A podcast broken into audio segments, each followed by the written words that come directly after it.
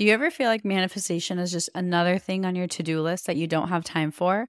Like your spiritual practice is something that you have to do? Honestly, you're not alone because I've felt that way too. Something that's really changed my relationship with manifestation is blending it into my lifestyle so that no matter what I'm doing, I'm also manifesting. I call this manifestation as a lifestyle, and it's single handedly made the entire manifestation journey more enjoyable for me. And I've seen my desires show up with a lot more ease. Manifesting as a lifestyle has made manifestation go from feeling like a task to something I just naturally do because it's who I am. If you'd like to learn more about this, I've created a step by step guide for you. I'll link it in my show notes so you can check it out. You're listening to the Affirmation Addict podcast with Pyle Corley. This podcast will teach you about the power of affirmations while making manifestation easy and accessible for you in order to enhance your spiritual consciousness. Thank you so much for being here, and now it's time to get started. Hi, everyone, and welcome back to the Affirmation Addict podcast. My name is Pyle, and Today, I am diving into how to fall in love with the entire manifestation journey. I think it is one of the most like frustrating feelings that I've experienced is when I am manifesting something, I know what I want to manifest, it's in process, but I'm like, where the heck is it? And when I hit that point of wondering where it is, I start dreading the journey. I start feeling like, why am I doing all this work? Why am I saying all these affirmations? Why am I putting in this much effort if it's not going to happen? And I start creating this assumption, and it puts me in such a vicious cycle where probably one of the most helpful shifts I've made is learning how to love the journey, learning how to fall in love with the entire journey. And honestly, as I'm saying this, you i think i don't know if i've talked about the book club um, on my podcast but um, Tom and I are in like a co ed friends book club and we read like different self improvement books. And actually, I haven't read the book for this month and literally book club is tomorrow. But it's only it's a really short book. I've heard amazing things about it. It's called chop wood carry water and it's the book about falling in love with the journey. So the fact that i'm recording this today and that book club is tomorrow is such a beautiful synchronicity because i really need to listen to that book but also, I think it is so helpful to realize that falling in love with the entire journey is a conscious effort and it isn't necessarily our most natural response. It is very normal to feel frustrated when you're like, where the heck is my manifestation? And is what I'm doing paying off? And I want to share some tips essentially and maybe some little anecdotes that have helped me learn how to consciously fall in love with the journey. And starting off, um, one of the biggest perspectives was I didn't want my life to be spent kind of waiting for the future. I noticed this even when I was working at KPMG, which was like my old job that I did manifest, that I spent my work life like I manifested this amazing job, literally every single detail I wanted, but I still spent my life living for the weekends or living for like I was more excited about the future of what's life going to be like once I have my own business than I was excited about where I was at and the fact that I actually manifested this awesome job. Granted, I hated it. However, pretty cool that it was exactly everything I asked for. The hating it is on me, but it did deliver. The universe did deliver and I did get what I wanted. And I noticed that pattern of never being able to enjoy where I'm at while just being in a state in a space that was exactly what I wanted and or even if it's just an aspect of it. And I feel like one of the biggest things that helped me was like what if I spend my entire life just never being satisfied? Like if I look back, say I'm on my deathbed when I'm 100 years old and I look back at every single phase of life, was I dreading or wishing for the future and just hating where I'm at? Like that thought and that imagery and that perspective of just dreadfulness and frustration and insatiability felt like the worst thing I could do for myself. It felt like the most wasteful thing to do with this like beautiful gift of life that I had. And it's just a perspective that really hit home for me. I don't think it's a new perspective. I don't think it's groundbreaking, but just imagining and feeling that frustration and realizing that it's not a necessity and realizing that the frustration I'm feeling with where I'm at right now is a choice. Like I could by choice choose to feel better about my current situation even if it's not my final destination. I could by choice because we control our emotions. We have the ability to control our emotions. I could feel appreciative. Do I want to? No. And realizing that, like, my lack of enoughness and that my lack of like feeling happy where I'm at, even if it's not exactly where I want to be yet, is honestly a way of me being like a stubborn little girl or a stubborn teenager where it's like, I'm not where I'm at. So I'm not going to choose to be happy right now, or I'm not going to choose to be appreciative of what I do have. Like, it almost felt like an act of rebellion, like through my inner teenager. And acknowledging that was so helpful for me. An exercise you can do, if this sounds exactly like you, is write a letter to your teenage self. Right, whether that was you four years ago or whether that was you 14 years ago or 40 years ago, write a letter to your teenage self, not like your little girl or little boy, like five year old self, but like your 14, 15, 16 year old self write a letter to them, tell them about your life. Don't think about it, but just write and give yourself a timer of 30 minutes. I know it's long, but I promise you there's a reason for it. And just write that letter and tell them about your life now. It can become a conversation, but in that letter, you will probably realize that your teenage 16 year old self would be so amazed and inspired by the life you're living right now. Your current reality, your teenage self might be like, oh my gosh, like good for you. That's pretty cool. And it might be the exact life that your teenage self was wishing for. Cause you know how, like, when you're a kid, all you want to do is grow up. And then when you're in high school, all you want to do is be in college. And when you're in college, all you want to do is have a real job. And when you have a real job, all you want to do is retire. That's that pattern of insatiability and never being where my feet are that I really wanted to break out of because I felt like that was such a disservice to this energy of life that I have. And it put it in a perspective that it's not going to stop unless I decide to it to decide for it to stop. Because my natural instinct is to just not be happy where I'm at. And I think there's one level of ambition where it's like you're never satisfied and you always want to keep growing I think that's beautiful. But if you're never satisfied and can also never appreciate how far you've come, I think that's where you can start to teeter on the line of burnout.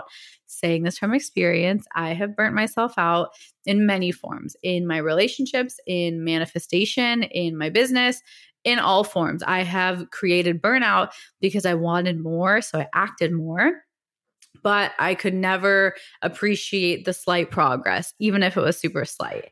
So it's the biggest thing that helped me was understanding that it is absolutely a choice to enjoy the entire journey. Um, even though it is not my natural reaction, and being kind to myself when it's not my natural reaction to actually enjoy it. Like, acknowledging that it is uncomfortable to actively choose to enjoy not being exactly where you want to be and embracing that discomfort. It's such a simple philosophy. I know it's easier said than done. However, it is so life changing when you can just admit to yourself and kind of admit to your logical mind yeah, I really don't want to be here right now, but I'm still choosing to be grateful that I am here or be appreciative that I have come this far because my 16 year old self would think I'm kind of really, really cool. So, seeing those perspectives and putting those perspectives was so, so helpful for me. Another thing, um, I don't know where I heard this phrase, but it struck such a chord within me was be where your feet are. And I think I'm someone who has the possibility and tendency to overthink, overanalyze, and over intellectualize everything.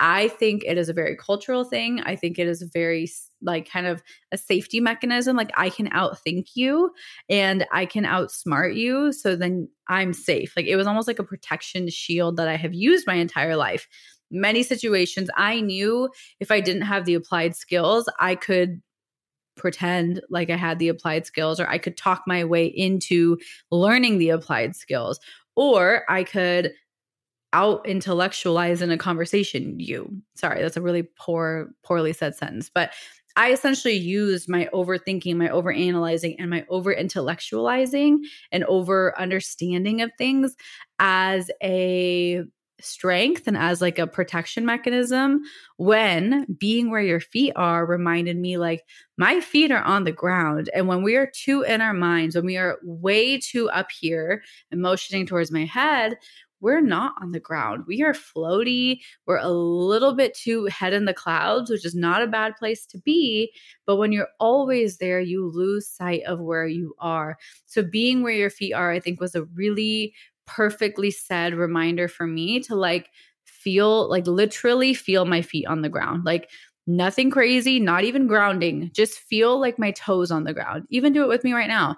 Just close your eyes. Maybe your toes are in shoes. Just wiggle your toes and like, can you feel the sensation of the feet? Maybe you're hitting like a cord or you're feeling the carpet under your toes or you're feeling like the toughness of the sole of your shoe against your toes. Like, just be where your feet are for a second. And that is immediately such a sense of grounding and being where I'm at. And it kind of brings me a sense of peace and be like, oh my gosh, I am here. And it puts things back into perspective because we can get so hyper focused on the big goals, the big dreams, the big milestones that we want to hit that we completely undermine and underappreciate the little moments that are actually probably the biggest moments in our life. Like my little moments of like waking up and doing my skincare, I put so much like pride and joy and like love into my skincare routine because I'm like, this is what I'm going to look back on. And this is going to be like, I had fun doing my skincare routine. And I think for a lot of girls, like that is something that we all have loved. But looking at it from a way of loving, like, I'm just enjoying washing my face. Like that is so simple, but that's bringing me so much joy. And that is part of this manifestation process. Finding little micro moments of joy. Maybe you love that smell of like your coffee. Maybe you love just opening your curtains and seeing the sun poke through in the morning. Like, what are those little micro moments that just stir you up inside? Like, that kind of make your cells do a little happy dance. Those are little micro moments you can start focusing on and realizing it is actually really cool to be here. Sure, my manifestation isn't here yet, but hey, at least I have my sun peeking through the windows, or at least I have my favorite face wash. And giving yourself permission to enjoy the small things. I, for a long time, thought it was silly or childlike to enjoy the small things. And I looked down upon subconsciously people who did. I have people in my life who are so good at enjoying the small things. And I totally judged them for such a long time because I was like, that's not a big deal. Like, and I was almost too cool to enjoy the small things. Maybe this is just me and my kind of family culture, but I realized like it is actually so dang beautiful and so helpful along the journey to enjoy and actively choose to appreciate the small things that are happening. Hi, beautiful friend. I hope you're enjoying this episode. I wanted to hit pause for 15 seconds and share with you about my spiritual membership I created to help you raise your vibration and manifest with ease. I created Affirm It so you can have access to all, and I really mean all of the spiritual tools you need to step into your higher self and watch your dreams manifest with ease. If you're really ready to dive into your spirituality and connect with your highest self, I invite you to join the Affirm It membership. More details are in the show notes if you're interested. And now let's jump back in. Another little thing that has helped me really fall in love with the journey is making the journey fun. Making the journey fun. It sounds like a very obvious answer, but it's like what is your relationship with manifestation right now? Is it like a forceful thing that you're like school trying to study and like take a test and pass a test? Like that for very few people is fun. What is more fun is thinking of it like a game or like a playful thing or like a way for you to get to know yourself or a creative outlet. Like how can you reframe your manifestation approach, your manifestation practice to be something that you look forward to? If it feels like homework or like a chore, that honestly kind of sucks. Like, why would you even want to do something that feels like a chore? And making it fun is, as always, a choice, number one. But two, for me, what's really helped is blending it into the things I like doing. So, taking that last point that I said, some of the things that naturally make me happy, like doing my skincare, opening the windows, taking a hot shower, I have made that part of my manifestation routine. I have literally blended things that I love and things that I want, AKA manifestation, blended it, made it my lifestyle to where I am one, always manifesting, two, enjoying when I do actively choose to kind of sit and do my affirmations or sit and clear my energy. It's fun for me. It's not like a chore or a task or a to do list that someone is forcing me to do. So you're allowed to tweak your manifestation practice to fit your lifestyle in a way that's exciting and resonating and fun for you to actually do because what the energy that goes into it is the energy that comes out of it. So if your manifestation is just a chore and like homework, it probably will feel like it when it comes. And my example of that is manifesting my dream job as a consultant. I was like so focused on like being the perfect student and like manifesting my dream job out of college that I did, but I approached it like a student and it felt like such a lesson and such like a chore when it came. Like it was everything I didn't want because the energy I was putting into it was similar to that. So, realizing the energy you're putting into what you want to receive is the energy you're going to get once you do receive it. And it is a very kind of coexistent and mutual relationship that does make a difference in your manifestation journey, in your manifestation experience. So allow yourself to get playful and have fun with the manifestation journey in its entirety if you want to learn more about that, I do teach this in my step by step guide to manifesting as a lifestyle.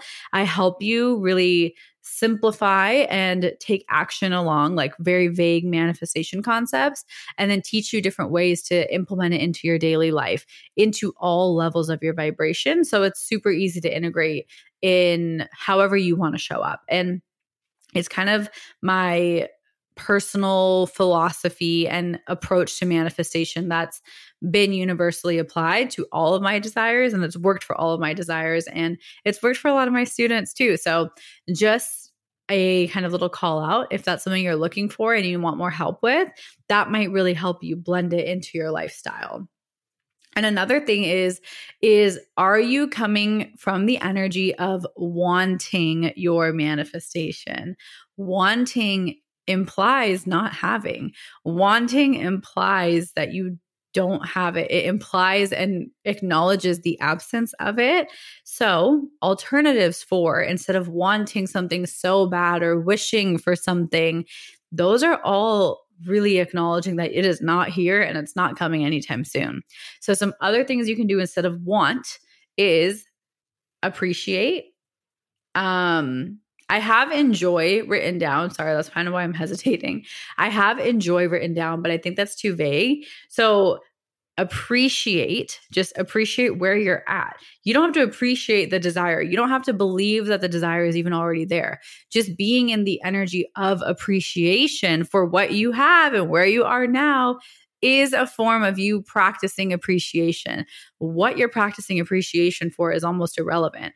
The way you're feeling is what's relevant. So you can want your manifestation or you can choose to appreciate where you're at now. See how that's kind of a full circle?